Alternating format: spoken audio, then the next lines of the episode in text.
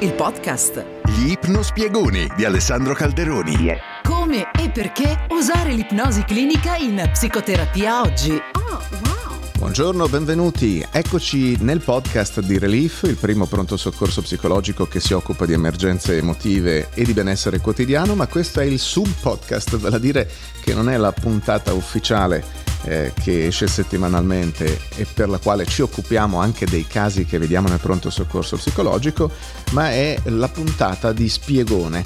Mi sono detto che a forza di ricevere domande su cosa si può fare con l'ipnosi, come funziona in psicoterapia o anche quali sono i temi che si possono affrontare generalmente in psicoterapia anche senza che ci sia un disturbo conclamato, beh insomma eh, è saltata fuori questo insieme eh, di bozze, pensieri un po' organizzate che per l'appunto mi è venuto ironicamente di chiamare spiegoni. A ogni puntata eh, alcuni temi, magari raggruppati per stile, eh, che di fatto eh, vi racconto come possono essere ragionati e pensati anche attraverso l'ipnosi in sede di terapia. Visto che eh, siamo in prossimità eh, di San Valentino e che questa settimana la puntata del podcast era dedicata ai problemi amorosi, rimaniamo un po' su questo tema. E quindi occupiamoci di come curare un cuore innamorato. Perché essere innamorati può essere come una montagna russa, no? Ci sono degli alti incredibili, ci si sente felici, vivi, in cima al mondo, e poi ci sono dei bassi tremendi. E gli effetti inebrianti dell'essere innamorati ci fanno sentire come se la persona con cui stiamo eh, fosse l'unica possibile da amare veramente. E questa illusione è terribilmente potente perché la natura vuole che le coppie si leghino e l'ossitocina fa proprio questo lavoro. Quando siamo innamorati l'intero universo può sentirsi illuminato dai nostri sentimenti come se ne fosse testimone, tutto eh, appare diverso, ma il rischio è che se qualcosa va stortino, allora tutto può sembrare tetro e desolato perché manca quella luce. Naturalmente dire che qualcuno ha il cuore spezzato è soltanto una metafora, però rende bene l'idea del dolore che si prova. Molti psicologi, anche molti neuroscienziati, per esempio Marsden dello UK National Addiction Center, hanno osservato che essere innamorati ha proprio sul cervello un effetto simile a quello che ha eh, una clamorosa quantità di dopamina nel cervello, cioè la induce, la provoca, come una droga, come la cocaina che inibisce la ricaptazione della dopamina alla fine. Il risultato è che quel tipo di sostanza ci induce a desiderare di più quello su cui ci stiamo concentrando, diventa una fissa, no? E quindi sia che sia una droga, sia che sia un'attività, sia che sia una persona, il nostro cervello si sbilancia e continua a desiderare quel tipo di oggetto. Quando una relazione finisce, le persone possono sperimentare sintomi di astinenza molto simili all'astinenza da sostanze. Eh? Ci sono pensieri compulsivi sulla persona, eh, c'è un senso di vuoto devastante dentro e trovano anche difficile vedere qualsiasi speranza per un futuro che in quel momento sicuramente non appare felice e neanche soddisfacente. Proprio eh, come l'ipnosi può essere molto efficace nell'aiutare con le dipendenze da droga, ecco allo stesso identico modo può anche aiutare eh, le persone che vivono un momento di debacle amorosa a lasciarsi una dipendenza eh, amorosa alle spalle per sempre, perché può aiutare a eh, piegare e mettere via tutto quell'insieme di ricordi, di sensazioni che costituiscono l'idealizzazione della persona di cui siete stati innamorati, aiutandovi poi a sentirvi un pochino più tranquilli e anche più sicuri per andare avanti. Superare una relazione di solito non è affatto facile, ci possono essere molti sentimenti forti eh, e sfide da affrontare. Per esempio, che fare se vi imbattete nella persona, che fare se ricevete un messaggio da quella persona lì che stavate cercando di non vedere e non sentire più. Ma mm, con il tempo ci si muove naturalmente in avanti e ci si sente più tranquilli riguardo all'intera esperienza, solo che quando la stai vivendo ti sembra che quel tempo lì tu non ce l'abbia o che non esista.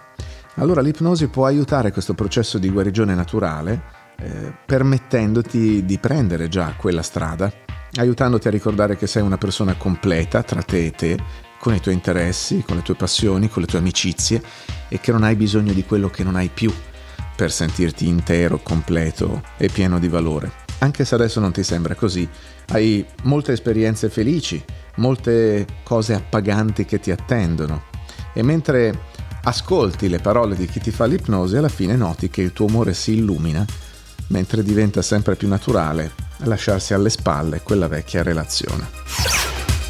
Abbiamo anche la questione dell'amore non corrisposto, è un'altra sofferenza, cioè non so se avete notato che alla fine in amore si soffre sempre, è proprio veramente l'altra faccia della medaglia. Allora l'amore romantico è un po' la narrativa che preferiamo, no? in generale, quella dei film, quella degli spettacoli televisivi, quella dei romanzi, quella dei racconti di quando gli altri ci dicono che va tutto bene ma non è affatto detto che sia così.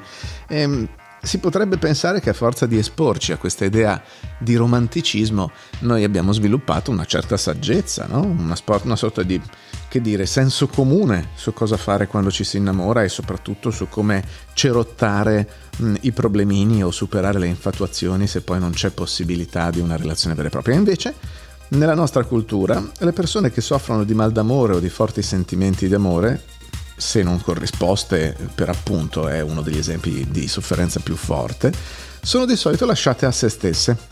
E tra l'altro c'è anche poco apprezzamento di quanto sia impegnativa questa esperienza o di cosa si dovrebbe fare per superarla. Viene considerato un non problema. In realtà l'amore è un sentimento strambo perché può anche essere a senso unico.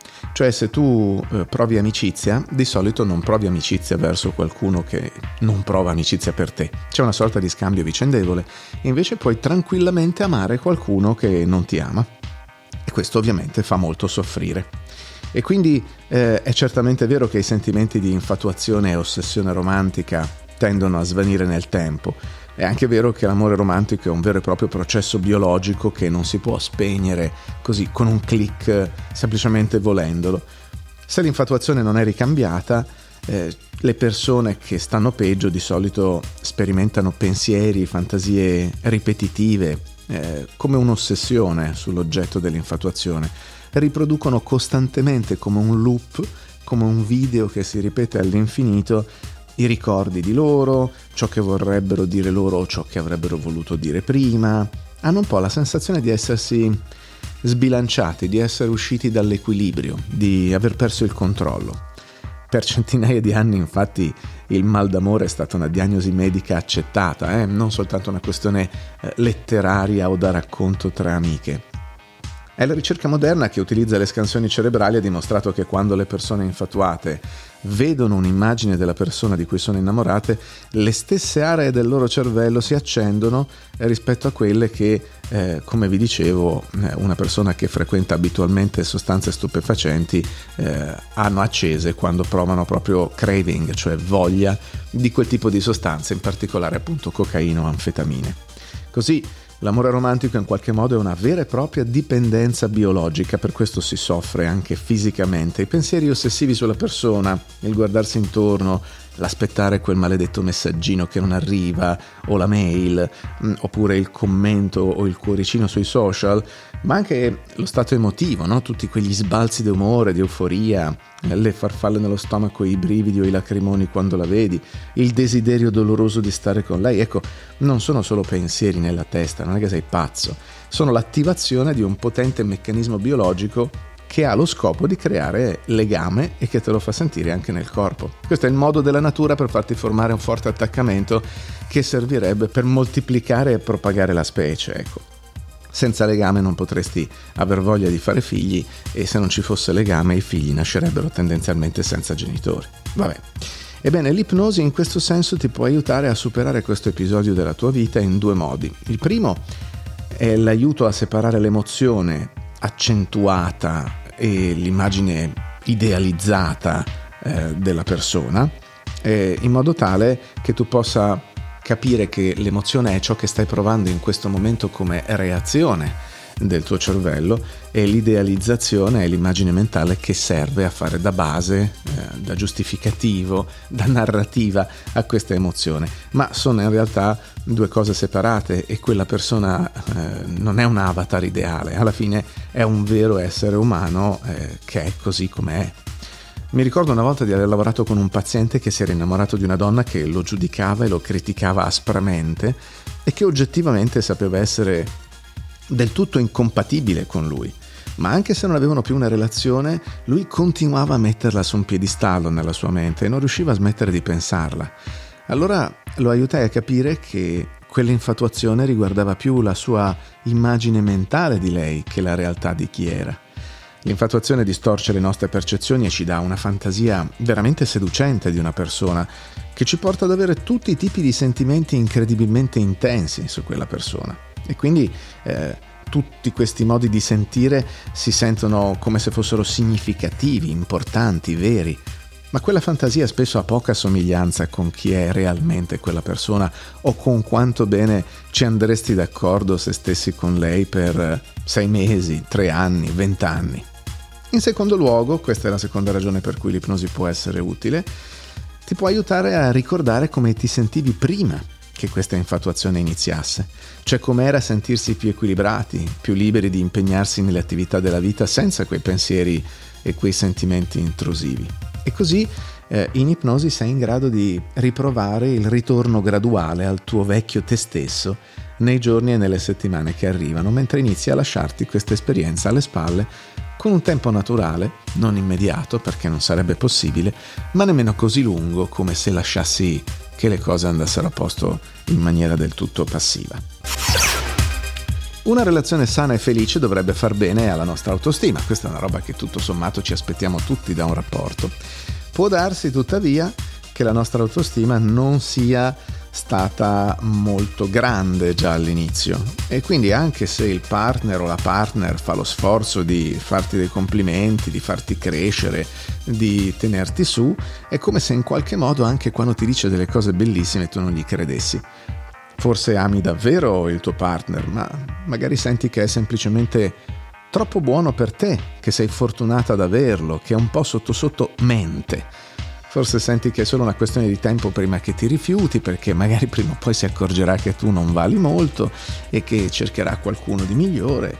E, insomma, la tua bassa autostima ritornerà a galla e tenderà a rovinare anche un po' la relazione in qualche misura. Forse si manifesta quando cerchi segni che il tuo partner abbia perso interesse per te, o magari quando eh, provi a notare se preferisce qualcun altro, oppure cerchi di individuare se ti vede soltanto perché gli stai facendo pena. Ecco, a volte la bassa autostima nelle relazioni ti mette costantemente in questo atteggiamento di cercare il sintomo, cercare l'indizio, cioè ti rende diffidente, ti mette sulla difensiva, ti fa sentire come se fossi criticato quando invece non sei criticato. Alcune persone che hanno bassa autostima eh, si descrivono come non amabili, ti dicono proprio è normale che io non possa essere amato. Potrebbe anche essere il caso che una persona sia stata trattata male, abusata psicologicamente da un partner precedente che magari l'ha umiliata, non ha mai detto niente di carino su di lui o su di lei, facendolo sentire magari inutile. È facile soffrire di un abbassamento d'autostima quando siamo stati in una relazione del genere perché tu vuoi molto bene una persona, ti senti molto vicino, molto in condivisione, faresti qualunque cosa, dall'altra parte arrivano mazzate di svalutazione, frasi veramente taglienti e tu le incameri e ti fai a pezzettini dentro, no? Eh, se portiamo questi vecchi sentimenti in una nuova situazione, allora possono davvero ostacolare una relazione soddisfacente, come se iniziassimo ad aspettarci che in tutte le relazioni ci fosse un po' quel tipo di eh, comportamento e di trattamento. Come un uccellino che è stato in gabbia per molti anni e finalmente ha la porta della gabbia aperta, però rimane in gabbia per abitudine non rendendosi ancora conto che adesso può volare libero.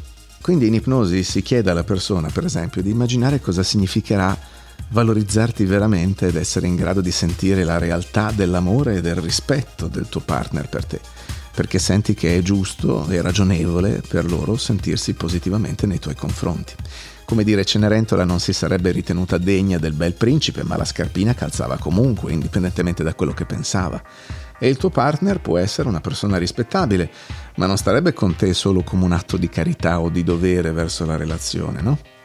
La tua crescente fiducia a poco a poco ti farà sentire molto più sexy, molto più attraente e man mano che la tua autostima aumenta all'interno della relazione, scoprirai che puoi amare il tuo partner ancora di più perché la tua attenzione sarà più su di lui. E quando il tuo partner dice cose carine su di te, allora puoi onorare e ringraziare la sua onestà, credendo tutto sommato a quello che dice e permettendoti di godere di quelle belle parole che alla fine ti faranno sicuramente stare molto meglio. Era Relief, il podcast. Gli ipnospiegoni di Alessandro Calderoni. Seguici su www.reliefitalia.it.